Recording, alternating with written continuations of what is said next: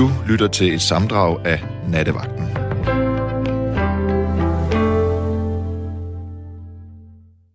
God aften og velkommen til Nattevagten i en øh, lidt speciel udgave. Øh, det er mig, der sidder her, og øh, jeg er normal tekniker. Mit navn det er Rasmus, og øh, der har været en eller anden misforståelse, så der er ikke rigtig nogen vært på i aften. Så nu indtil videre, så prøver jeg lige at tage den selv, og så, så ser vi, hvordan det går.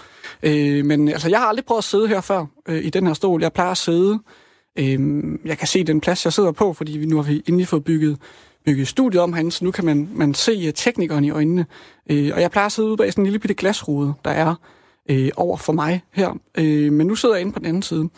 Øh, og det, at jeg sidder herinde, og der ikke sidder nogen ude i teknikken, øh, det gør det en lille bitte smule vanskeligt at tage telefoner. Og det gør det også en lille bitte smule vanskeligt at spille noget musik, øh, fordi det skal jeg gøre derudfra. Men indtil videre, så, øh, så vil jeg gerne bede om at sende nogle øh, sms'er ind, øh, hvis I gerne vil være med. Og så går jeg ud og ringer jer op ude fra regien og stiller jer igennem, og så sidder jeg her og, og taler med jer indtil videre. Øh, så kan det være, der dukker en nettevagt op på et tidspunkt, og det kan også være, at der, at der ikke gør. Øh, ja, men altså som sagt, det, det er første gang, øh, jeg sidder her, øh, og øh, det er jeg selvfølgelig en lille bitte smule øh, nervøs for.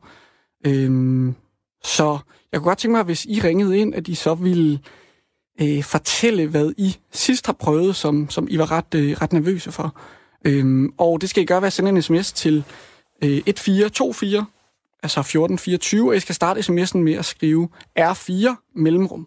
Øh, og det er der allerede øh, nogle stykker, der har gjort, øh, kan jeg se. Øh, der er en, der skriver OK, så har Sande fået sin vilje, og nattevagten er blevet til musikradio uselt. Øh, og det er ikke blevet til musikradio. Vi havde bare nogle problemer her i starten. Øh, men øh, vi prøver at klare den på, på den her måde indtil videre. Øh, så send en sms ind til 1424, hvis du godt kunne tænke dig at være med i, i programmet og tale med mig, øh, som sidder her for, for allerførste gang og er en øh, lille smule øh, nervøs. Øh, så er der også en, der skriver, at musikken er alt for lav, og øh, jeg har siddet og kigget lidt på sådan et lille, jeg ved ikke, hvad det hedder, sådan en, hvor der er udslag, hvor man kan se, hvor høj musikken er, og øh, det kan jeg simpelthen pure afvise at det, musikken den skulle være for lav. Den har simpelthen siddet lige i, i skabet her til at starte med.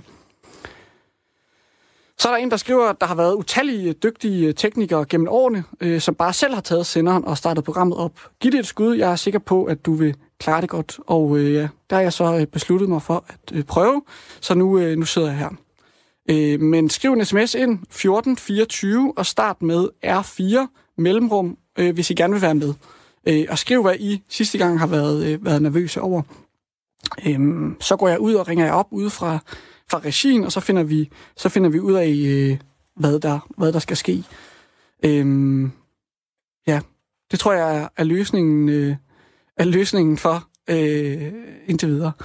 Så kommer der en, der skriver, det er vi vanvittigt glade for, det er dig, der er vært, Rasmus, du spiller bare noget musik. Øh, ja, jeg ved ikke, hvem der har skrevet, skrevet ind. I må meget gerne lige skrive et, et navn, så jeg ved, hvem det er, der, der ringer ind. Øh, så er der en, der har skrevet en meget lang sms. Jeg er ked af, at Radio 4 har valgt en strategi, som Karoline udførte Palme søndag. Der er kun rum til indringer, som får taletid fra 010 til 2. Jeg troede, at nattevagten var for alle og en dialogradio. Held og lykke med jeres projekt, og så er der jo ingen grund til at bede lytter ringe, når den første får øh, sendefløden. Jeg står af, øh, men har lært, at man ikke går uden at sige pænt farvel. Hilsen Thomas. Og øh, ja, normalt så sidder jeg ude på den anden side af glasruden, og øh, det nummer, som, øh, som Thomas har, har skrevet ind fra, det, det kan jeg godt genkende. Øh, jeg ved, at Thomas har skrevet ind mange gange. Og jeg håber ikke, at du står af her, Thomas, fordi det, ja, så vidt jeg ved, så, så er du en meget fast lytter, øh, så du må endelig blive ved med at, at lytte. Øh, og så er der en, der har skrevet lige et minut efter jeg startede. Vi kan godt høre dig, dude, og øh, ja, det er jo så mig, øh, der er, er duden. Nå, der er kommet øh, nogle, øh, nogle flere sms'er. Øh, Hej Rasmus, du gør det da godt. Og så pyt med brokkehoved og god vagt med venlig hilsen Ina. Og en, der normalt hører radioen på styrke 7, i dag står den på styrke 11. Det er hende, der skrev før, at musikken var for lav. Det kan godt være, hun har ret i, at musikken simpelthen er for, for lav. Det skal jeg ikke kunne sige. Men hvis I godt kunne tænke jer at være med, så send en sms ind på 1424 1424. Start sms'en med R4. Øhm, og skriv ind, hvad I sidst har været sådan ret nervøse for at, at skulle, at skulle igennem. Øh, og grunden til, at jeg siger det, det er fordi, at jeg sidder her, og det er at gøre, fordi vi har nogle problemer med at, at, øh, at sende i nat. Øh, og de problemer gør, at øh, jeg hedder Rasmus, og jeg normalt er tekniker øh, på nattevagten, men i dag har sat mig ind foran mikrofonen. Øh, ja, og det er jeg ret nervøs over, for det har jeg faktisk ikke prøvet før. Jeg har prøvet, det tætteste, jeg har prøvet på det, det var en gang på, på Journalisterskolen, hvor jeg sendte sådan noget, øh, sådan noget studenterradio om øh, Premier League-fodbold. Øh, og øh, der var jeg faktisk også vært. Det var der, tror jeg, to eller tre, der hørte. Øh, nogle gange med en mor, nogle gange, så gad hun ikke engang at høre det. Øh, og så var der ikke ret mange, der hørte det. Så var der måske nogle af de, de andres øh, forældre. Nå, nu har jeg vist øh, talt nok. Øh, men som sagt, skriv ind, hvad I sidst har været, øh, ja, hvad der sidst øh, har gjort jer øh, nervøse. Øh, så går jeg lige ud og sætter et stykke musik på, og jeg beklager, at der, der kommer lige et lille stykke, der bliver lige et, ja, hvad skal man sige, sådan en lille mellemrum, øh, hvor der ikke er noget lyd, men det er fordi, jeg lige skal løbe ud i, i, et, i et andet øh, lokale og sætte noget, noget musik på. Radio 4 taler med Danmark. Ja, så er jeg øh, tilbage igen, og øh, hvis du lyttede med lige før øh, musikken, så kan jeg lige fortælle om den, den sidste udvikling. Øh, jeg hedder Rasmus, og jeg sidder normalt ude på den anden side øh, i teknikken og tager telefoner, men i aften har vi nogle problemer, der gør, at øh, der ikke er øh, kommet nogen nattevagt. Så indtil videre, så sender jeg, øh, så ser vi, hvad der sker. Og øh, ja, jeg sender lidt om nervøsitet, og derfor så vil jeg gerne tale med dig om, hvad det sidste, du sådan har været nervøs over, øh, det var. Øhm, og hvis du godt kunne tænke dig at være med, så skal du sende en sms ind på 1424. Øhm, og du skal starte sms'en med at skrive R4, ellers så går den ikke igennem, og så kan jeg ikke uh, læse den herinde. Øhm, så så det, skal du, øh, det skal du gøre, hvis du gerne vil være med. Øhm, det er der allerede nogle stykker, der har gjort. Øh, der er en, der skriver, øh, hej Rasmus, jeg har engang været radiovært på en lokal radio. Jeg var også lidt nervøs de første gange. Du gør det nu meget godt, Rasmus. Behagelig stemme. Du improviserer bare, og vi lyttere skal nok være tålmodige. Jeg kunne godt tænke mig at vide lidt om, hvad du håber, dit job som tekniker på netværken kan føre dig til. Du lyder meget ung. Hvad drømmer du om at opnå i dit liv, både arbejdsmæssigt og privat? Og øh, jeg har fået hende, der skrev sms'en ind, øh, Jule, med igennem nu. Ja, jeg er lige her. Du er der? Og du gør det godt. Du suser frem og tilbage. Tak skal du have. Det, jeg løber frem og tilbage mellem øh, studiet og, og teknikken. Det er derfor, der er sådan en lille udfald imellem musikken og, og, øh, og vil du være, Rasmus, du skal bare trække vejret dybt ned i maven. Det skal nok gå. Ja, men det er godt. Jeg beklager, øh, ja, jeg lyder måske lidt øh, forpustet, men det er, det er så derfor. Du skriver, at jeg har en, en behagelig stemme. Jeg har altid tænkt, at jeg havde det modsatte i forhold til sådan en radio. Øh, at min stemme er meget lys. Øh, og det måske ikke er men så du skal godt høre, når, når jeg lytter til din stemme nu, så hører jeg den, som om vi taler i telefon. Jeg hører den ikke igennem radioen. Det skal høre. Mm. Okay. Hvad er det for en lokalradio, du har, du har arbejdet på? Øh, det vil jeg helst ikke sige. Okay. Men den findes nu heller ikke mere. Men øh, det, jeg godt vil fortælle om det, det var, at der var, igennem flere år var der flere, der havde opfordret mig til at blive radiovært. Og så på et tidspunkt tænkte jeg, jamen, skal det være, så skal det være. Og så, øh, for at gøre en lang historie kort, så skulle jeg ud øh, og tale med stationsforstanderen, som det jo hedder på en lokal radio. Og øh, jeg kom derud, øh, og det er jo lidt intimistisk på en lokal radio, så han sad faktisk og sendte, da jeg kom. Så interviewet, det skulle så foregå i pauserne, når der var reklameblok, ikke? Mm. Og øh, så sidder vi og snakker, og indimellem så går han jo på og sender, og ja, det er lidt, det er lidt mere primitivt der. Øhm, og så på et tidspunkt, så siger han lige pludselig, ja, og lige om et øjeblik, så kommer der en ny radiovært på. Og så sendte han sag, gav han mig et signal, at jeg skulle gå på. og der var jeg altså virkelig, virkelig nervøs. Det havde jeg ikke lige rækket med. Okay, hvad var det for en slags øh, radio, du sendte? Jamen, øh, lige det der program, det var et musikprogram, hvor man bare præsenterede musik og fortalte lidt om dem, der skulle spille inden. Øh, men han styrede jo computeren. Det ligger jo på computer nu om stunder, så det styrede han jo, så jeg skulle bare spike. Men det at sidde i stolen øh, og speak ind i mikrofonen og vide, at der er mange mennesker, der lytter med, det kræver lidt overvindelse. Men jeg blev jo kastet ud i det. Jeg vil næsten tro, det har været mere nervepirrende for dig på sådan en lokal radio, hvor mange af dem, der lytter med, jo nok er nogen, du kender. Nej, det var det så ikke. Det var det ikke? Mm. Hvordan ved du det? For det var ikke, det var ikke en lokal radio i min egen by, så det regner ikke med. Nå, okay. Nej. Hvad var det for noget musik, I, I spillede? Ved du hvad, det var faktisk lige præcis øh, det her, det var faktisk for øh, det ældre publikum. Så det var musik, jeg faktisk ikke var vant til at høre selv. Men jeg lærte det jo så at kende. Mm. Øhm, men jeg tror, at, altså, det er lidt specielt, fordi enten så bliver man jo vild med det, eller så synes man, det er forfærdeligt. Og jeg blev totalt vild. Jeg, blev bare, jeg var bare skudt i det. Jeg synes, det var vældig dejligt, og jeg var glad for det. Og, og vi gerne have gået videre, og havde også håbet, at jeg kunne gøre det. Men så var der en familie, blev syg, og så måtte jeg indstille det. Okay. Hvorfor, hvorfor betød det, at der var noget familie, der blev syg, at du måtte indstille det? Fordi det var en, der blev demens, øh, som jeg måtte tage mig i en længere periode. Okay, og du kunne ikke øh, komme tilbage igen? I mellemtiden stoppede den faktisk, så det var ikke helt relevant. Øhm. Og så lukkede radioen simpelthen? Ja, den blev fusioneret, altså den blev opkøbt af en anden. Altså det foregår lidt anderledes på lokal radio. Mm. Øhm, det er noget med, at man køber frekvenser, og så blev den fusioneret med en anden, og så droppede de den, og så kørte den anden videre. Mm. Så. Hvornår på, på dagen sendte du? Altså, egentlig så skulle jeg sende mellem 9 og 12.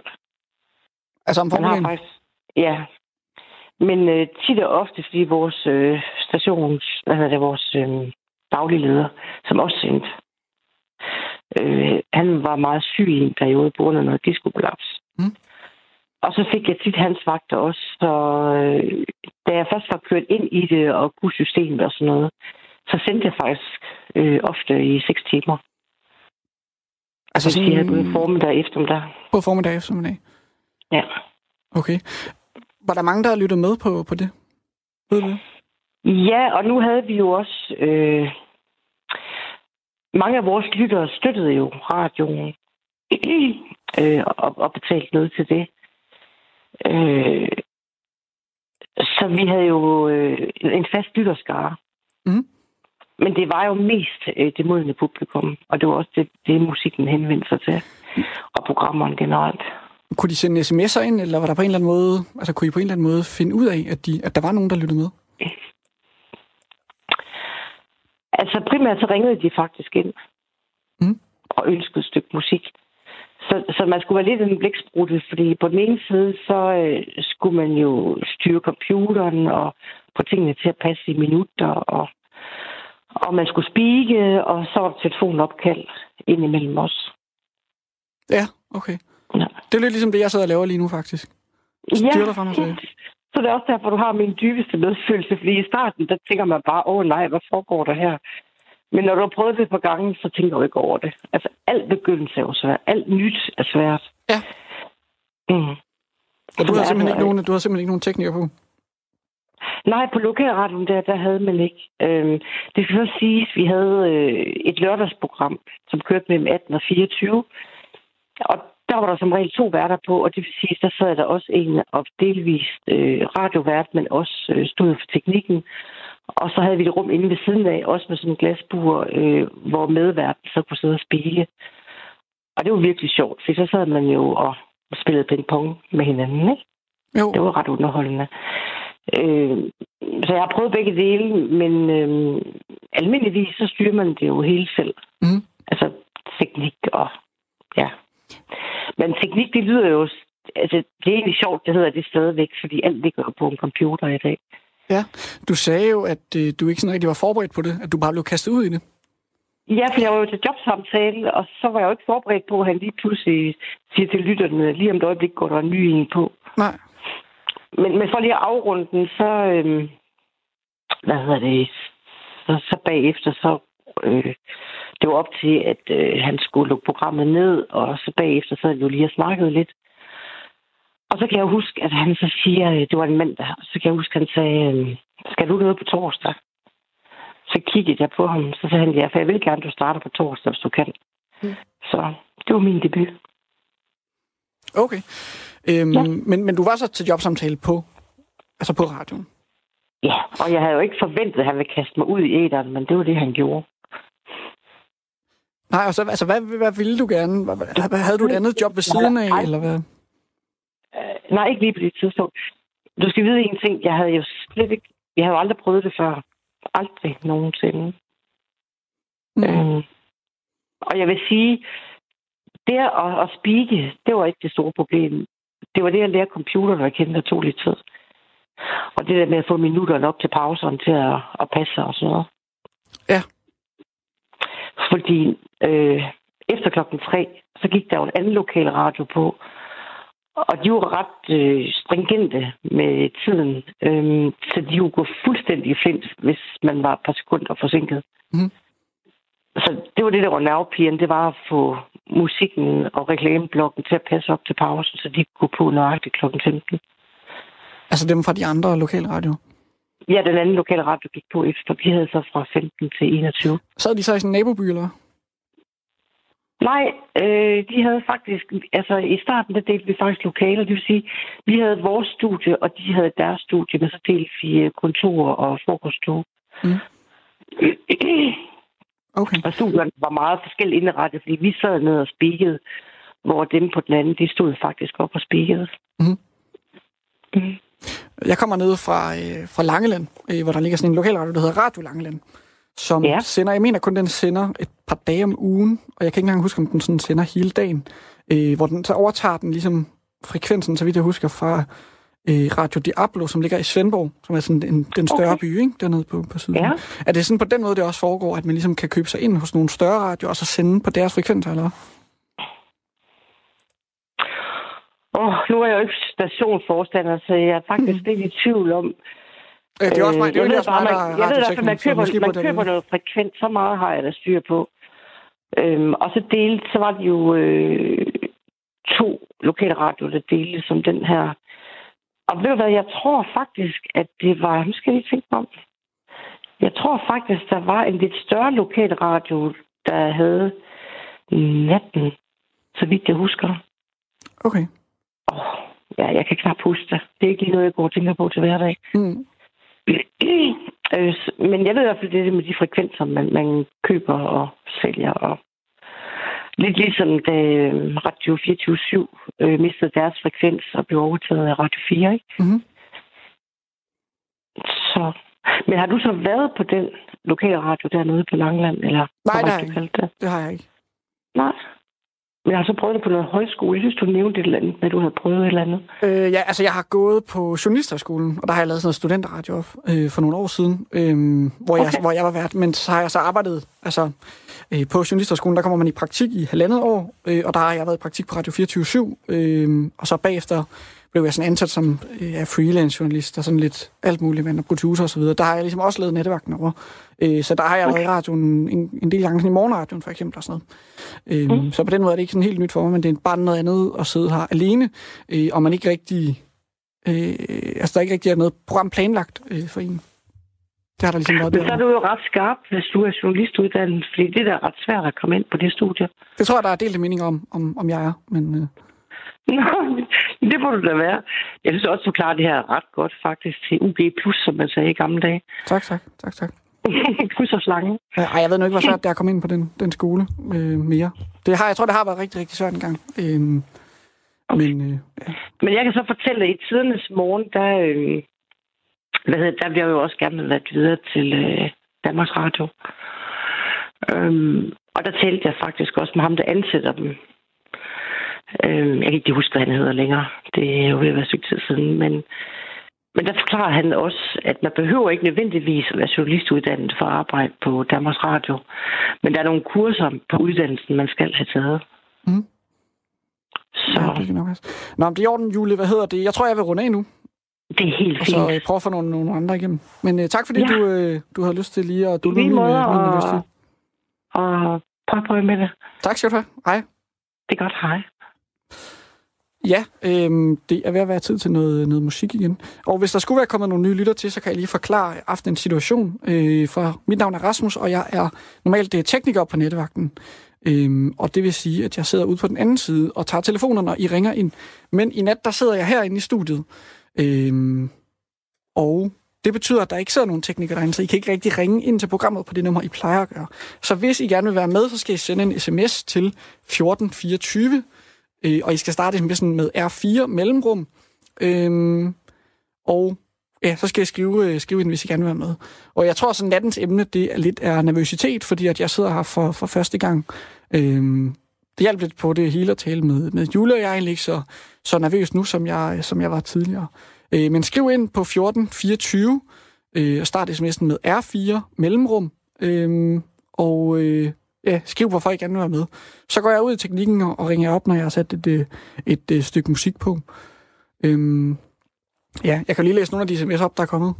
Øh, der er en, der skriver, Kære Rasmus, held og lykke med det hele. Øh, der kom der vist hjælp til musikken. Der var ingen pause. Tak for CV. Og det var, fordi jeg spillede noget C.V. Jørgensen før. Øh, og det var egentlig ikke mig, der gjorde det, men det er, fordi jeg havde spillet noget Allan Olsen øh, tidligere, og så skruede jeg ned øh, for knappen her i studiet. Men fordi vi spiller øh, for et program, som bare sætter det næste nummer på, øh, når nummeret er slut, så var nummeret ligesom i gang, så vi kom ind i slutningen af det, og så gik jeg lige ud og satte et, et, et, et andet nummer på. Øh, og sms'en fortsætter så. Jeg er så gammel, at jeg efterhånden øh, tager de fleste udfordringer nogenlunde cool, men i livet som sådan har jeg været nervøs ved eksamener og ansættelsessamtaler og et par gange som en ung kvinde på stop. I privatlivet har jeg været tryg, bortset fra det jeg begyndte at gå til fester og gerne ville flytte på en charmerende façon, og jo gerne ville fætteres. Det går jeg ud fra er genkendeligt for de fleste. Kærlig hilsen, Karen. Øh... Ja, så er der en, der skriver, Hej Rasmus, du gør det godt. Du skal have løn for to. Med venlig hilsen, Werner. Øh, det synes jeg da, det synes jeg lyder som en rigtig god idé, Werner. Øhm, så er der en, der hedder Axel, der skriver, Jammerlig discount-teknik i Valdemar Poulsens hjemland. Sidst for alvor bange, boende i en hullet saneringsmoden ejendom i venten på regn, og på at skyen af udsløb fra Tjernobyl ville blive skyllet ned. Hilsen Axel. Øh, den forstår jeg ikke, den sms, Axel. Det lyder lidt abstrakt. Øh, der er en vej ud af alting, men sjældent en tilbage. Håber, du bliver en fremtidig vært. Vi lytter og er lidt trætte af biksemad. En hotdog som dig, Rasmus, velbekomme. Det tror jeg var et kompliment, men jeg er ikke helt sikker. Øh, ja, og der er mange andre, som skriver, at det er, det er godt klaret, og at jeg ikke behøver at være nervøs. Øh, men jeg vil meget hellere have, at de skriver ind, at I gerne vil være med i programmet og tale med mig, fordi ellers så, så sidder jeg bare helt alene, og så bliver jeg nervøs igen. Øh, der er nogle stykker her, der har, der har, der har skrevet ind, at jeg gerne vil være med. Øh, så nu sætter jeg et stykke musik på, og så, øh, og så vil jeg meget gerne have, at I skriver en sms ind til 1424, starter sms'en med R4, øh, og taler med mig om, hvad I øh, sidst har været nervøse for, hvis, øh, hvis, I da, hvis I da bliver det. Øh, ja, og øh, nu sker det igen. Jeg skruer op herinde, og så kommer der et eller andet stykke musik på, som jeg lige går ud og afbryder, og så sætter jeg et, øh, et nyt stykke på. Radio 4 taler med Danmark. Ja, så er vi øh, tilbage. Øhm, ja, mit navn er Rasmus, og øh, du har nok aldrig hørt mig øh, sidde her før, hvis du sidder ude og lytter med til, til nattevagten. Øhm, du har sikkert hørt mig, hvis du har ringet ind, øh, for jeg har været tekniker i herinde i halvandet års tid eller sådan noget. Øhm, et, først et års tid på, på Radio 24 og så har jeg været herinde siden det, siden det startede herovre på, på Radio 4 også, øh, hvor, hvor nattevagten jo øh, fulgte med over. Så hvis øh, nogen af jer har været med før, så har I helt sikkert, øh, helt sikkert talt med mig, når jeg, når jeg har ringet ind. Øhm, nattens emne, det er øh, nervøsitet, og øh, hvis I godt kunne tænke jer at tale om det, øh, hvornår har du, har du, har du sidst været sådan rigtig nervøs over noget, hvor, hvor du meget påvirket af det, da du ligesom skulle udføre den opgave, fordi du var nervøs over det, øh, så vil jeg meget gerne øh, høre fra dig. Og øh, fordi der ikke er nogen øh, tekniker på øh, i aften, fordi det er mig, der er tekniker, så betyder det, at I ikke kan ringe ind til programmet, men I kan sende en sms til 1424 øh, 1424, og I skal starte sms'en med R4 mellemrum, og øh, så kan jeg, kommer den op på min skærm hen, og så kan jeg se, hvad jeg har skrevet. Øh, og det er der heldigvis mange af jer, der har gjort, øh, der har skrevet, øh, at jeg klarer det godt og så videre, øh, og det er jeg glad for at høre, men jeg vil meget hellere have, at I skriver ind, at I gerne vil være med i programmet, øh, for ellers så skal jeg sidde her, skal jeg sidde her helt alene, og øh, så, bliver jeg, så bliver jeg rigtig nervøs. Men øh, Mathilde har, har skrevet ind, at jeg kunne ringe til hende, øh, så det har jeg gjort. Hej, Mathilde. Hej. Og velkommen til. Tak for det. Du har jo været med før, så vidt jeg husker, ikke? Jo, jamen, jeg fik så ondt, at du skulle sidde og padle rundt helt alene. Nå, jamen, det skal du ikke have. Jamen, det er jo en frygtelig situation for dig at stå i. Ja, det er, det er okay. Du havde forventet, at det er okay. Jeg synes, det er meget sjovt. Og det var godt. Ja. Øh, hvad har du sidst været nervøs over, Mathilde? Jamen, det er jo en fuldstændig banal ting, og det er virkelig, hvor jeg kan mærke, hvor drama queen er i nogle tilfælde. Øh, jeg har sat musefælder op i går, og der gik så en mus i fælden i dag. Det kunne jeg slet ikke håndtere. Jeg, hele min krop den gik i panik, og jeg var nervøs, og jeg turde ikke kigge ind til den. Jeg turde ikke tage musen ud, og jeg måtte have min storebror til at komme ind og fjerne den, mens jeg kiggede langt væk. Og det er okay. jo sjovt, at man kan være nervøs for sådan nogle små ting jo, fordi det problem, du sidder i, det er jo langt større. Ja, det ved jeg ikke. Der er ikke nogen mus her. Nej, for mange, der er jo mange mennesker, der er ligeglade med mus. Det tænker jeg også, du er. Jeg tror, det er sådan meget en kvindeting at være bange for sådan små ting og skadedyr, insekter og sådan noget. Det kan godt være. Jeg tror også, jeg er lidt bange. Jeg tror, jeg ville være ret bange, hvis det var en mus. Øh, eller måske jeg ville, ville ikke være bange, men jeg synes, det var rigtig, rigtig ulækkert. Jeg har det i hvert fald sådan, især med rotter, de er selvfølgelig også lidt større, men altså, det kan jeg næsten ikke klare at se. Det er det eneste dyr, jeg sådan rigtig ikke kan, kan, kan snuppe. Altså hvis jeg bare ser dem på, på vejen øh, her i, i København, hvor der er nogle stykker, når jeg kører hjem fra arbejde, der er nogle gange nogen øh, på, på natten, øh, eller på vejen, øh, når man kører hjem øh, sådan efter klokken to herindefra. Øh, det synes jeg simpelthen er så, så sindssygt ulækkert, at jeg nærmest kan vælte cyklen. Jeg synes, min på hovedbanegården, der også bare duer over alt. Det var også noget af det mest ulækre i verden. Jeg er så bange, fordi de flyver ind i hovedet på mig eller sådan noget. For duerne? Ja.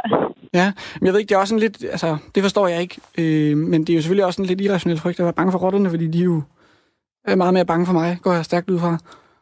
Men, men, men duerne kan jeg ikke forstå. De virker helt, altså, de er jo fuldstændig med. De ser ulækre ud, øh, den der måde, der de går på, og øh, jeg, jeg kan slet ikke have sådan nogle dyr. Nej, nej. Hvor, øh, hvor fangede du musen hen? Det var inde under køkkenvasken. Okay. Og du havde en mistanke øh, om, de var der, eller hvad?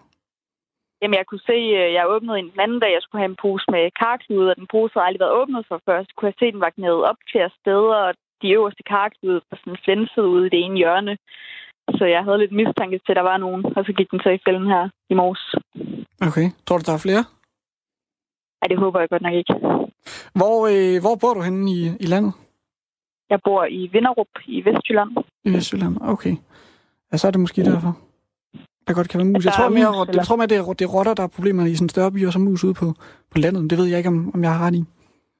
Altså, jeg tænker, der er flere udkatte her øh, ude på landet. Nå, du tænker, de tager den? Det kunne jeg bedst forestille mig i hvert fald. Ja, det skal nok passe. Jeg så en, øh, da jeg kørte hjem i meget forrige uge eller sådan noget. Øhm, jeg bor på, på Amager, og så skal man ligesom, Radio 4 ligger inde tæt på Rådhuspladsen. Øh, og så kørte jeg ned sådan ved siden af Rådhuspladsen, og så ned for, for inden af den vej, der ligger sådan en øh, lille cykelbro. Øh, jeg tror nok, den hedder Lille Langebro, som ligger ved siden af Langebro. Øh, som er sådan en ret ny øh, lille cykelbro. Og så da jeg kommer kørende, så kan jeg godt se, at der står et eller andet, som ligner en hund, øh, eller sådan en kat, eller et eller andet på den størrelse. Og så som jeg kører tættere på, så kan jeg se, at det er en rev, som så løber op på cykelbroen og krydser, og krydser cykelbroen. Det synes jeg godt nok var, var underligt.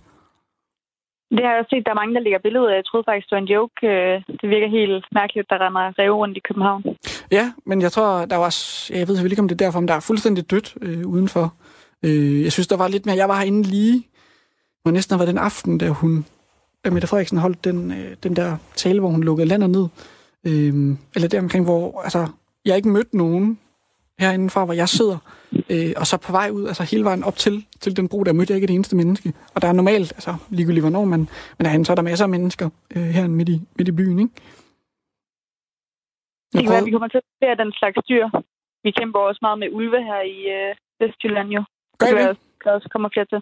Der har jo været flere tilfælde med ulve, og der var en landmand eller sådan noget, der skød en ulv, hvor det var der kæmpe debat om øh, i medierne. Ja, det kan jeg godt huske. Det, var, han, det, var, det blev filmet, ikke?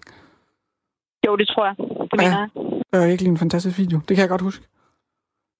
Men altså, hvornår har man sidst set en ulv derovre? Jamen, der var jo en overgang, der var folk, der så ulve hver eneste dag mm-hmm. af overalt. Jo. Det, jeg tror, mange folk, de tror, de ser ulve alle steder, uden egentlig at se dem. Men er det stadigvæk et problem? Er det dit indtryk? Nej, det tænker jeg ikke. Okay. Men de må være der et eller andet sted. Jeg tænker ikke kun, der har været den ulv, der blev skudt. Nej, det har der nok ikke. Der har sikkert også været nogle andre. Det kan sgu godt være, at der har det. Øh, men, men ja, hvor mange, er, der, er der blevet filmet mange og taget mange billeder og sådan noget? Nej, jeg tror kun, der har været den ene sag om det. Jeg tænker heller ikke, man må skyde ulve i Danmark. Er der ikke en anden lovgivning om det? Ja, det ved jeg ikke. Jeg tror godt, jeg kan ikke engang huske, at man må skyde sådan nogle... Jeg ved ikke, man overhovedet, eller man overhovedet betegner den som en invasiv art.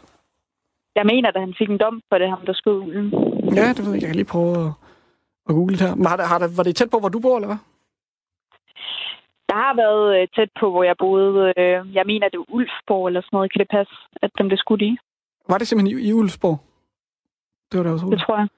Ja, det er en 66-årig mand, øh, der i april øh, 2018 har det så været. Øh, han skød og dræbte en ulv i Vestjylland. Øh, han er i eftermiddag blevet idømt 40 dages betinget fængsel. Øh, og så har han fået konfiskeret sin riffel og skal betale sagens omkostninger. Men han mister ikke sit jagttegn. Og det er utroligt. Ja, jeg forstår ikke helt, hvorfor. Det, øh, det er jo lovligt. Jeg ved ikke engang huske, om, den er, ja, men, om man gerne vil have ulven i Danmark eller ej. Men det var svært med de retssager, fordi han kan jo have sagt, at han har følt sig truet af ulven, og så har det været en familien omstændighed jo. Mm. Det er jo svært, når der ikke har været andre vidner til sagen end ham selv. Mm. Jamen, der jeg var tænker, jo, der var jo et vidne, der var, nogen, der, var der ikke nogen, der filmede det? Var det ikke lige præcis det? Jamen, det lyder også bare mærkeligt, fordi skal han stå et eller andet sted på en eller anden øde mark og skyde en ulv, og så er der pludselig nogen, der står og filmer det. Ja, men altså, nu ved jeg ikke, hvor det er i Vestjylland, men det virker i hvert fald ikke som noget, der vil blive set af folk her. Men hvis jeg har set en ulv, jeg så en ulv, så ville jeg også filme den. Jeg prøvede at filme den der rev i sidste uge, men den løb så hurtigt, at jeg ikke rigtig kunne, ikke rigtig kunne lade sig gøre. Så løb den op i sådan noget krat, så prøvede jeg at tage et billede, men, men kameraet er for dårligt på min, min telefon. Det er den rigtig usynlig. Men var det i selve København, eller var det på den der bro der? Øh, øh der ja, altså jeg så, den, jeg så den ligesom krydsebroen. Jeg så den faktisk øh, både i altså i selve København, det man vil kalde Indre By, sådan om bag ved, ved, ved Københavns Rådhus, øh, men helt nede ved vandet, helt lige, lige, lige foran øh, cykelbroen. Og så løber den op på cykelbroen og løber henover, øh, og det er så over på Christianshavn, når man kommer over på den anden side. Ja, okay. Øh, så der er jo lidt mere stille derovre, men altså, jeg vil ikke, jeg kan ikke forestille mig, at der er ret meget at leve af over i det krat der, øh, for sådan en, en rev. Nej, det, det virker mærkeligt i hvert fald. Mm. Jeg tror også godt, jeg ville være bange, hvis jeg så sådan en, øh, en ulv der. Han er lidt større end en rev i hvert fald.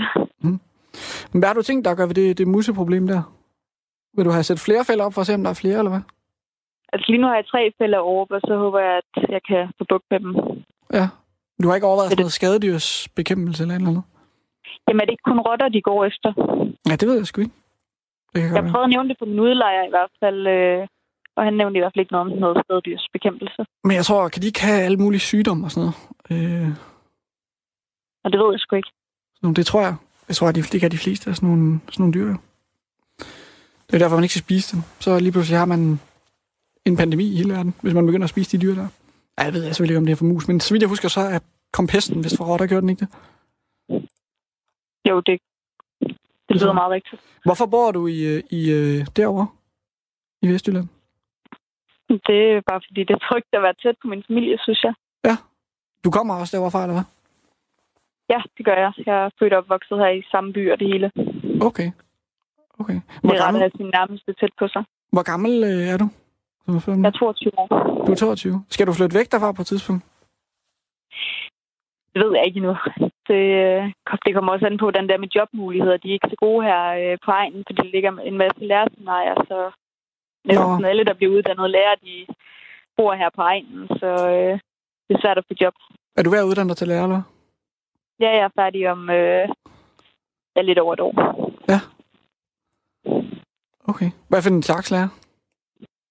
Øh, jeg skal undervise i øh, dansk, kristendom og samfundsfag. Og samfundsfag. Okay. Så det er så store, store elever, ikke? Det er jo det udskoling, jeg har. Det er udskoling, okay. Eller jeg skal have. Har du, har du overvejet at altså, blive underviser på den skole, du selv har gået på? Jeg har været i praktik øh, på de skoler, jeg selv har gået på. Og det tænker jeg ikke, man skal gøre. Det havde jeg ikke gode erfaringer med. Hvorfor?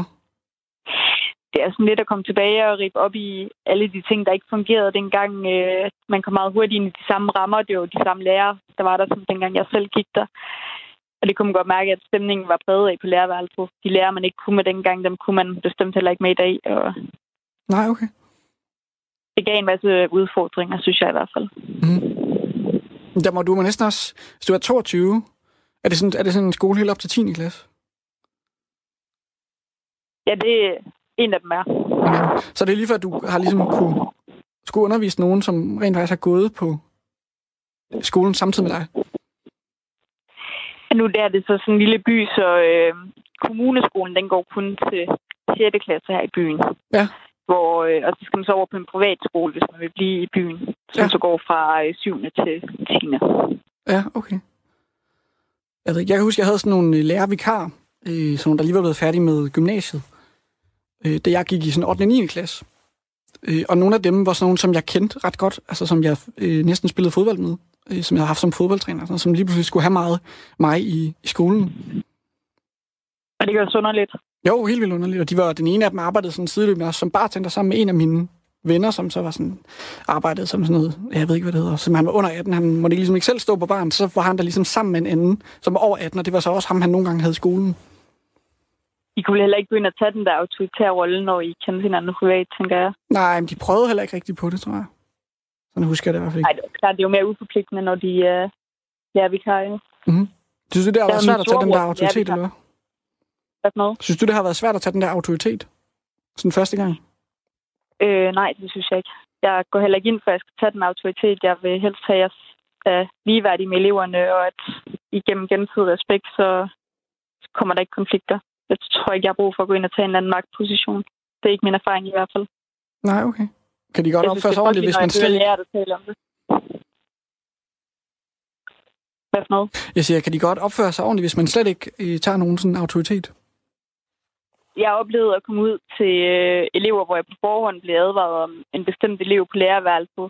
Og da jeg så gik ned til den pågældende elev og begyndte at snakke med eleven på ligeværdigt niveau, Altså, så fik jeg så meget respekt tilbage, og han var sød og høflig og sagde god weekend til mig. Det var der aldrig nogen af de andre lærere, der havde oplevet.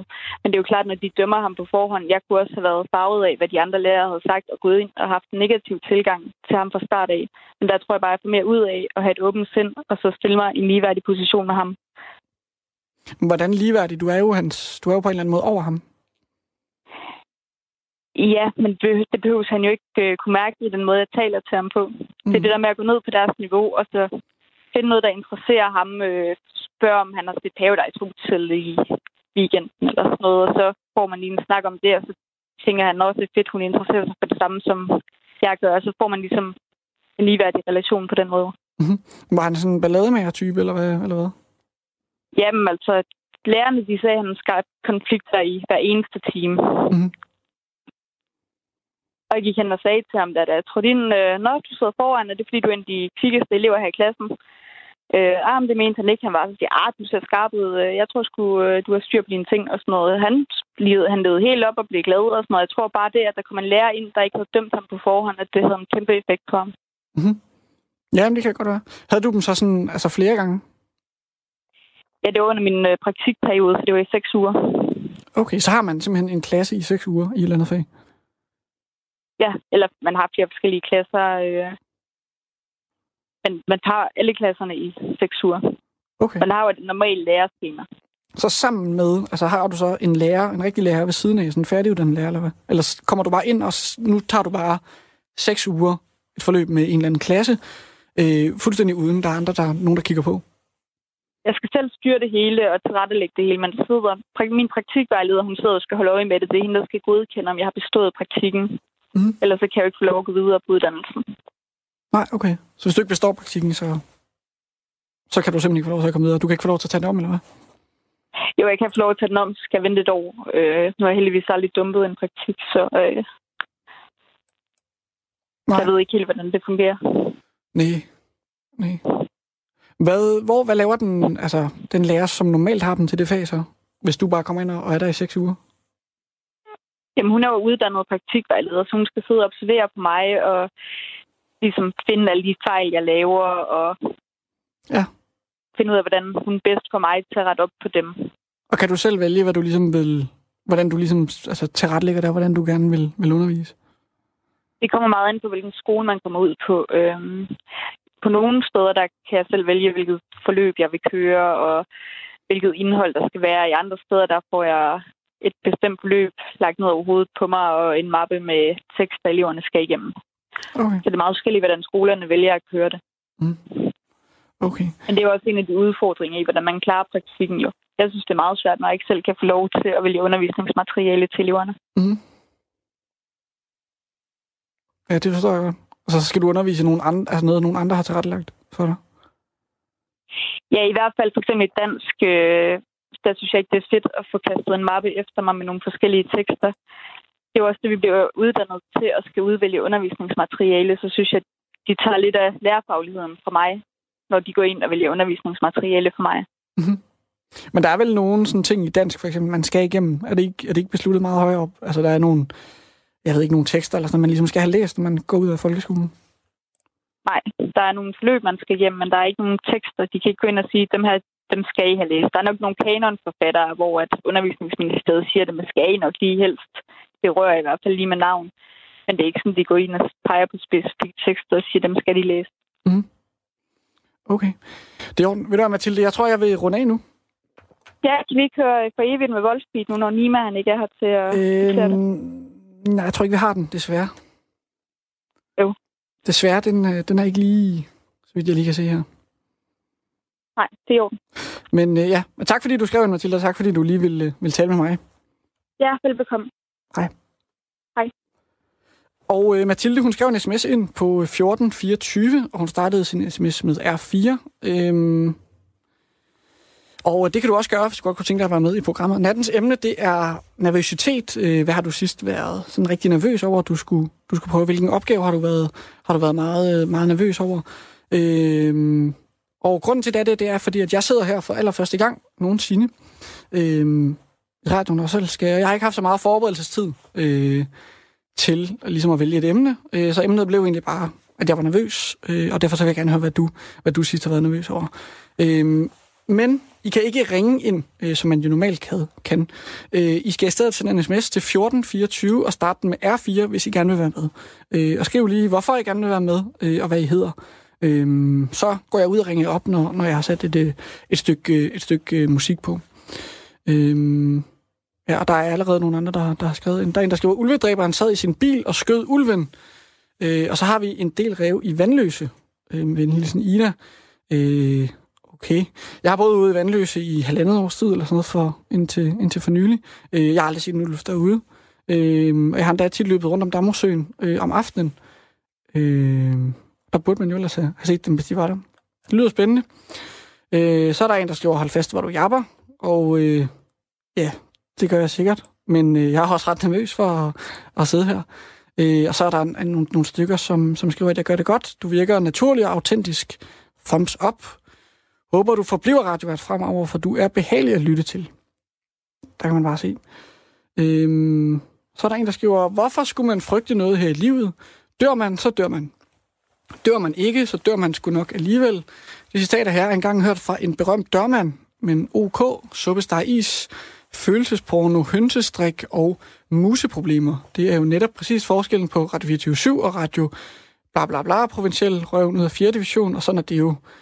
Øh, vi ender jo nok med at blive lige så dumme som Trumps amerikanere. VHG. Øh, det beklager jeg meget, G, hvis det er min skyld, at du øh, ja, jeg ved ikke, om Trumps amerikanere er dumme, men hvis du, du får, du er lige så dum som dem. Øh, det er bestemt ikke meningen, at jeg vil, øh, at jeg vil, øh, at jeg vil gøre dig dummere. Øh, ja, jeg skal se, om der er flere sms'er her. Øh, ja, der er mange, der skriver, at det var lige præcis sådan, Nima gjorde. Øh, han gik fra at være tekniker til at blive øh, nattevagt for nogle år siden. Det tror jeg rigtig nok. Det har han i hvert fald også selv øh, skrevet til mig. Øh. Radio 4 taler med Danmark. Mit navn er Rasmus, og jeg har aldrig siddet øh, i stolen her før øh, som, øh, som nattevagt. Jeg har til gengæld siddet ude i teknikken rigtig mange gange. Øhm, og det gør jeg ikke i aften, øhm, fordi der ikke, øh, der, ikke er, der ikke er nogen vært. Øh, og det betyder så, at jeg sidder herinde, og så sidder der ikke nogen tekniker derude. Så du kan ikke ringe ind til programmet. Så hvis du gerne vil være med, så skal du skrive en sms til øh, 1424 øh, og du skal starte sms'en med R4 og lave et mellemrum, og så skal du skrive, hvis, hvis du gerne vil være med. Øh, og så skal du skrive, hvad du sidst har været øh, nervøs over. Og øh, det kan jeg jo passende spørge den næste lytter om. Han hedder Torben. Ja, og det var mig, der... Jeg, jeg hedder Torben Sten, og det var mig, der skulle have siddet der, øh, der hvor du sidder nu. Og øh, det er, øh, altså, hvad skal man sige, det blev jo, øh, jeg var jo, øh, jeg har simpelthen øh, glemt, at jeg skulle øh, på arbejde. Og øh, det har jeg, altså, nu har jeg da været på arbejdsmarkedet i over 30 år. Og det kan godt være, at jeg engang imellem ikke er mødt op, og jeg ikke er kommet til tid, men jeg har aldrig nogensinde før oplevet, at jeg simpelthen bare havde glemt det. Og øh, det er jeg selvfølgelig meget ked af, men så er jeg jo så på den anden side set midt i alle elendigheden enormt glad for, at det så var dig, Rasmus Søgaard, som du jo også hedder, at det lige var dig, øh, der sad derinde, fordi du har jo vist sig, at du er jo øh, meget, meget god til at tale med folk, og øh, så, så når det skulle være, at det skulle være på den her måde, så er jeg da glad for, at det var dig. Men altså, hvis jeg sige, det seneste, jeg var nervøs for, det var jo, at jeg ved at have lavet den her kæmpe brøler, at jeg så øh, på den måde kommer til at sætte øh, øh ja, det, det hele over styre, og at det også kommer til at gå ud over alle mulige andre end mig selv. Det øh, håber jeg virkelig ikke. Men ellers så er jeg egentlig ikke så øh, nervøst anlagt andet, end når jeg skal ind og se min årsopgørelse eller sådan noget lignende. Det kan gøre mig nervøs. Altså, alt med penge gør mig nervøs. Ja, jeg er egentlig heller ikke specielt nervøs. Nu tog jeg det emne, fordi det lige lå sådan lige for. Øh, men sådan nervøs er, jeg, er jeg egentlig ikke for at sidde her. Øh, som jeg måske giver udtryk for. Men, øh, det lyder i hvert fald ikke sådan. Nej, ej, men jeg lyder jo bare meget øh, sådan rolig af natur, tror jeg. Det tror jeg, ja, men det er du jo også. Jeg har da aldrig oplevet dig værende sådan hektisk. Nej, nej, det, det er meget, hvad der sker. Jeg tror også, jeg har på et tidspunkt prøvet at sove over mig, hvor jeg skulle ind og lave et program øh, på 24-7 øh, om eftermiddagen. Og jeg har været der om morgenen, og så, så var jeg kørt hjem for at sove. Og så skulle jeg ind igen. Oh, ja. Og så, øh, så sov jeg over mig, og så, øh, så blev jeg ringet op af øh, en, der hedder Kasper, øh, som sagde, at nu, hvor jeg blev af, og ikke, jeg, jeg, jeg kunne skynde mig at komme på arbejde, fordi jeg, det var mig, der stod i vagtplanen. Øh, så jeg har, også, jeg har også prøvet det. Jeg ved godt, det kan, det kan glippe. Ja, det var jo også dig, der kontaktede mig sådan 10 minutter før, eller måske endda mindre før, øh, at, at, at det her program Nattevagten gik i gang i dag. Og siger sådan, uh, kan du så ikke nå at være her? Skynd dig, ikke? Og så havde jo, altså, jeg befinder mig i Sverige, så selvom jeg havde kastet mig ind i bilen og kørt der, øh, derind, så var jeg jo ikke nået at komme derind. Mm. Så øh, det, det er altså, det, jeg beklager sgu meget derovre, men, øh, for, men, men over for øh, dem, der nu øh, ja, havde måske regnet med, at jeg kom, eller det var der mange, der havde, for det er jo ikke mange, men det, sådan er det jo, når man er på en vagtplan. Mm. Men jeg synes, det er fint, at der kommer det ud af det, at du øh, sidder og, øh, og passer mikrofonen. Ja, men jeg synes også, det er meget sjovt. Det er, det, er, det er efterhånden nogle år siden, jeg sidst har prøvet at være vært på den her måde. Ja. Det, er, det er meget sjovt at prøve, synes jeg. Hvorfor er du, du, ja, der, hvorfor er du ja. i Sverige? Jamen altså, det burde jeg måske heller ikke være, men jeg har jo et hus i Sverige. Og, øh, og så midt i alt det her coronakedsomlighed, så er det jo sådan, at, at det der med, at vi skal holde os for os selv, min fru og jeg har jo været meget øh, sammen i meget, meget lang tid nu. Og øh, så tænkte vi, at vi kunne godt køre herop, fordi det hus det ligger så langt ude på landet, at vi ser ikke andre. Altså hvis vi ser nogle levende væsener i nærheden af, hvor vi bor, så er det dyr. Ikke? Og det kunne der vel ikke ske noget ved. Det der tror jeg heller ikke, der er sket noget øh, galt med. Nej, og, øh, så, så det er jo, og det er jo bare dejligt at være et sted, hvor det faktisk er okay at gå rundt ud i sin øh, have. Og øh, altså, det, alt, alt den her, øh, hvad skal man sige, isolation, den føles ikke så voldsom, når man er øh, ude på landet. Nej, men det, var, det var derfor, jeg ventede med at, at skrive til dig til, sådan, til ganske kort før, at, øh, at du... Hvad fordi jeg mener, at du bor på Vesterbro eller sådan noget, ikke? Lige ganske tæt på, på studiet. Så jeg tænkte, det kan godt være, at du lige kommer i sidste øjeblik. Det, det er fuldstændig, jamen altså, det kunne det også godt have været. Altså, det jeg ville normalt ikke gøre, vel, fordi så plejer jeg da altid lige at snakke, for eksempel lige med dig om, hvad for noget musik vi eventuelt skal spille, og, mm. og, og hvad emnet kunne være, og sådan noget, ikke? Jo, jo. Vi har prøvet det før, hvor, hvor øh, Nattevagt ikke dukkede op, hvor vi endte med, der endte med at spille nogle... Øh, der endte med at bare spille highlights, og så spille sådan nogle ja, gamle programmer, og så tænkte jeg, det, nu vil jeg skulle lige prøve selv, for jeg ved, at Nima engang har gjort det, jeg ved, at der er nogle andre, der også har prøvet det, og bare gå ind og sende, og altså, sætte sig foran mikrofonen. Ja. det vil jeg sgu også lige prøve, når nu jeg havde muligheden. Det, jamen, altså, nu ved du det ikke, og som, som øh, øh, vores øh, radiokollega før snakkede om, så det bare at have en, øh, hvad var det, han kaldte en broadcast-mikrofon ude ved øh, teknikken derude, og så kan du køre det hele selv. Ja, ja. Det er jo rart at vide.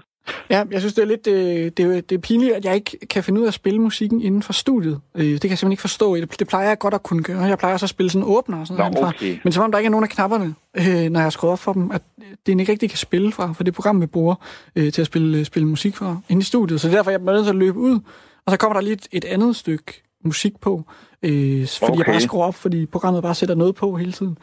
Øhm. Men jeg synes faktisk, det har været meget interessant også at høre nogle af de musikvalg, du har gjort, fordi når man tænker på, at du er 30 år yngre end mig, så spiller du meget musik fra den gang, jeg var ung. Det er jeg ret interessant for, at jeg tænkte, Nå, men det var sådan noget af dem, der var faktisk et af de numre, som øh, du har spillet det der, der hed Amor og den sidste pil med C.V. Jørgensen. Det har jeg egentlig gået og tænkt på, at det skulle jeg nok spille næste gang, jeg var inde. Ja, og det er det jo allerede i morgen, medmindre jeg glemmer det. ja, det kan man selvfølgelig ikke. Men altså, jeg skal jo heller ikke tage al taletid, når jeg skal... Hvis der er nogle lyttere, øh, der gerne vil igennem, så skal jeg da ikke... Ej, du kan lige få lov til at blive, du kan lige få lov til at blive, øh, blive hængende en, en lille smule. Øh, nå, nå. Du kan lige høre nogle af sms'erne. Der er mange, der skriver, at øh, jeg er nervøs for, at Steno dør af dårlig samvittighed.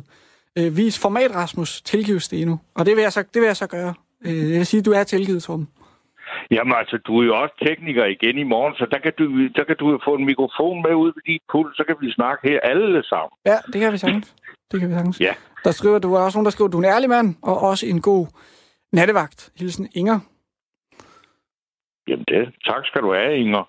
Men ja, nu roste du min, øh, min musik, øh, og jeg ved ikke, jeg, jeg gik bare ind på sådan en playlist, jeg havde med sådan noget gammel dansk musik, fordi jeg tænkte, det var det, der ville være flest, der ville høre. Vi skal jo spille dansk musik, øh, som jeg forstår. Det er rigtigt. Øh, på grund af, af coronakrisen her. Det, de danske musikere ikke øh, får så mange, så mange kodapenge, som de er vant til. Øh, og jeg lå også bare den køre, da den, den kom på Amor den sidste pil, og så var det noget Alberte, vi hørte, og så var det øh, Søren Hus her til sidst, øh, tror jeg. Ja. Men øh, noget, du havde, du, ja, yes. du havde jo så ikke noget at forberede en playlist, men er der et eller andet, du, øh, du gerne vil høre? Jamen, det er der, men dem kan jeg jo spille i morgen. Altså, men, men altså, jeg, jeg, jeg, jeg blev helt forvirret af det, øh, at, at, at, dem, at du havde valgt med C.V. Jørgensen. Fordi der var, der var for eksempel en af den der, øh, som, som jeg har set en på Facebook i dag, hylde, den sang, der hedder Søndagsseancer mm. som handler om at kede sig helt, helt vildt, som øh, jeg tror, det var i øvrigt en anden radiomand, øh, der hedder Thomas Wilhelm, som laver noget, der hedder Roskilde Dampradio, tror jeg. Mm. Han nævnte den sang fra Solgt til Stanglakris, der hedder Søndagschancer. Mm. Den der med endnu en søndag, hvor præsten han står og glider ja. sine hænder. Den er fra, da jeg gik i 3.G. Det er en rigtig gammel, men det er også en klassiker i sådan i dansk øh, rock-historie. Og det er C.V. Jørgensen, ikke? Jo, den er sådan lidt mere øh, rocket, ikke? Den er, den er ret rocket, og, og den er ret vild her sådan søndag nat jo. Ja. Altså, der, jeg, jeg kan også bedst lide sådan noget lidt tilbagelænet musik øh, om natten. Mm. Men øh, det, det behøver vi jo ikke alle sammen at have det sådan. Nej. Men jeg tænker også, hvad, hvad, hvad er din musik i din generation? Du er jo meget, meget, meget yngre. Hvor øh... kender du det derfra? Eller bare en playlist, du har? Ja, men ja, det er det. Altså, den hedder, playlisten hedder øh, Grøn Tuborg, øh, fordi det er sådan noget værtshusmusik. Ja. Øh, okay. Den har. Og der er bare altså en hel masse, øh, fordi jeg kan godt lide at gå på værtshus. Øh, en hel masse sådan noget C.V. Jørgensen og øh, C.V. Jørgensen og Gasolin og sådan nogle lidt nyere øh, Stig Møller. Ja, det er jo så ikke noget nyere, men Peter Sommer og, og Søren Hus og, ja. og sådan nogle.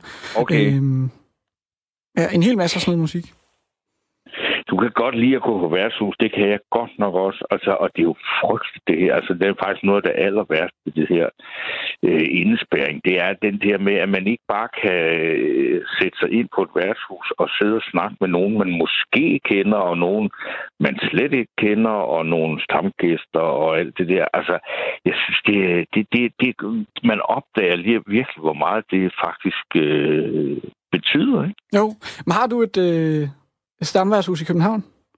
Ja, det har jeg. Hvor, altså, hvor jeg det? har, øh, det, det hedder Fru Snork. Det ligger ude på, øh, det ligger lige ved Enghave Plads metrostation. Ja. Der er jeg kommet i mange år. Det er nemlig et dejligt værtshus, fordi de spiller ikke høj musik. Nej. De spiller bare lige sådan, sådan noget, man lige kan fornemme, fordi at, at så, øh, så kan man Ja, så, så, er det, så er det sådan, at man ikke kan høre alt, hvad andre siger. Men ellers så kan jeg enormt godt lide at gå på værtshus, hvor der ikke er musik, hvor man så kan høre, hvad folk snakker om de andre borde. Og så nogle gange, så sker der jo det, som er noget lidt usædvanligt, at man kommer til at tale med nogen, som man ellers ikke ville have talt med, og som har nogle helt andre tilgang til tilværelsen, eller arbejder med nogle helt andre ting i en selv. Ja. Jeg har det er det, jeg godt kan lide. Jeg har ikke rigtig noget sådan øh, stamværtshus, der var jeg på nu, efter jeg er flyttet, øh, flyttet til København. Jeg har boet i København i, jeg tror, sådan 3-4 år nu, men jeg har boet lidt forskellige steder. Øh, på Amager to omgange, så ude i Sydhavnen og ude i Vandløse. Øh, men jeg er så for nylig flyttet til Amager igen, øh, og bor lige ved siden af sådan et værtshus, der hedder Englands Hus. Okay. Øh, som ser ret godt ud med sådan to billiardbord og sådan noget, men de har så bare også altså, haft lukket på grund af corona lige siden jeg, jeg flyttede ind. Ah, det er jo ærgerligt. Ja. Ja. Men du kommer fra Langland. Hvor havde du dit stamværtshus? Derovre i Rudkøbing, eller hvad? Ja, i, i Rudkøbing. Jeg kommer også fra Rudkøbing. Øh, og der havde jeg... Øh, ja, Bonnie og Clyde hed det før. Nu hedder det så Kasketkarl. Det er nogle af mine øh, barndomsvenners forældre, som har, øh, som har Kasketkarl nu. Okay. Øh, og så, det hed så Bonnie og Clyde før. Øh, og det ligger i sådan et et lokale. Det er blevet bedre nu med udluftningen, men det var som om den ikke virkede øh, i gamle dage. Altså man skulle bare, nærmest bare gå forbi, så lugtede den af, af røg i flere dage øh, bagefter. Det lyder herligt. Og så havde jeg også sådan lidt i, der gik i gymnasiet i Svendborg. Øh, der havde jeg det værtshus, der hedder Hansted, som du måske også kender. Ja, det kender jeg. Øh, nede i kælderen. Hansted, det var jo nede i kælderen, ja. Det kender jeg faktisk godt. Det var det, som blev... Jamen, det er jo opkaldt efter Peter Hansted, jo simpelthen, som jo ikke er der mere. Nej, det kan godt være. Som, ja, som både er kok og socialdemokrat og Jens Otto Kravs søn. Ja. Der har jeg været mange gange nede. Det er et dejligt lille sted. Men jeg husker det også jeg har også spillet dernede en gang. Ja, for der er koncerter om sommeren, ikke? Ude i, ja, det ude i gården. Har du spillet jo. indenfor? Ja, både udenfor og indenfor. Indenfor. Ja, okay. Ja, men jeg mener bare ikke... er jo et godt sted med værtshus. Der men, er mange fine. Men det hed vel ikke Hansted sådan i gamle dage, gjorde det det? Nej, der hed det Den Røde Højskole. Der var det jo en højskole, øh, da jeg, altså, da jeg boede der i 70'erne og 80'erne, der var det en, en øh, kommunistisk højskole. Mm. Som, øh, ja, altså det, det var det, når man var medlem af Danmarks Kommunistiske Parti, så tog man på højskole der. Mm. Og så var, det var samtidig med, at jeg arbejdede på noget, der hed Klostermoster, som også var en socialistisk arbejdsplads, men den var ikke kommunistisk, så der var øh, rivalisering på den yderste venstrefløj, sådan set, mellem de to øh, arbejdspladser, eller de, de to kulturer i byen. Det var det, man dengang man virkelig kaldte for det røde Svendborg. Men Klostermoster, er der også et værtshus, er det ikke det? Der er Klosterstuen? Ja, men klo- ja, klar, jamen, Klostermoster var et værtshus. Klosterstuen, det, det findes den endnu. Ja, det tror jeg nok.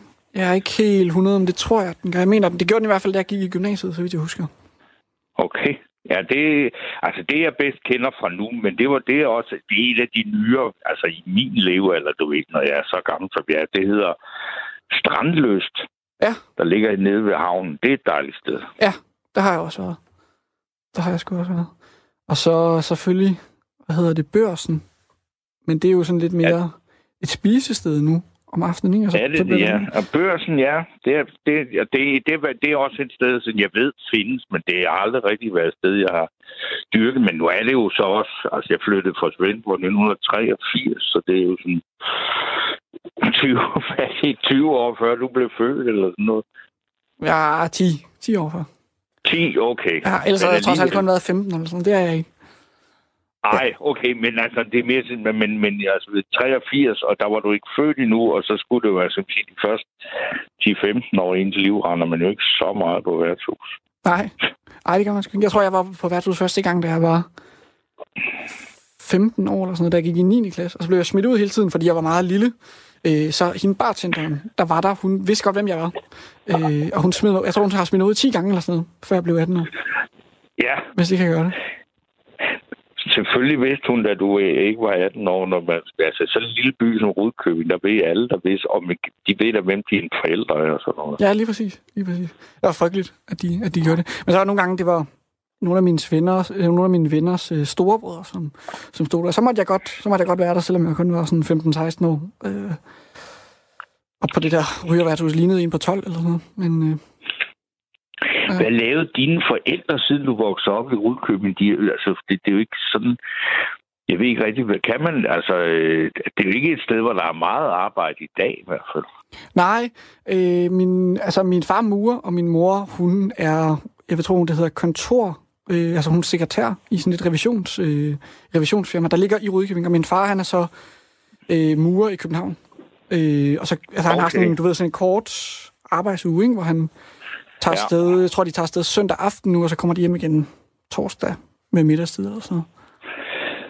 Det er sådan næsten som polakkerne gør. Ja, det er faktisk det, det. Er det.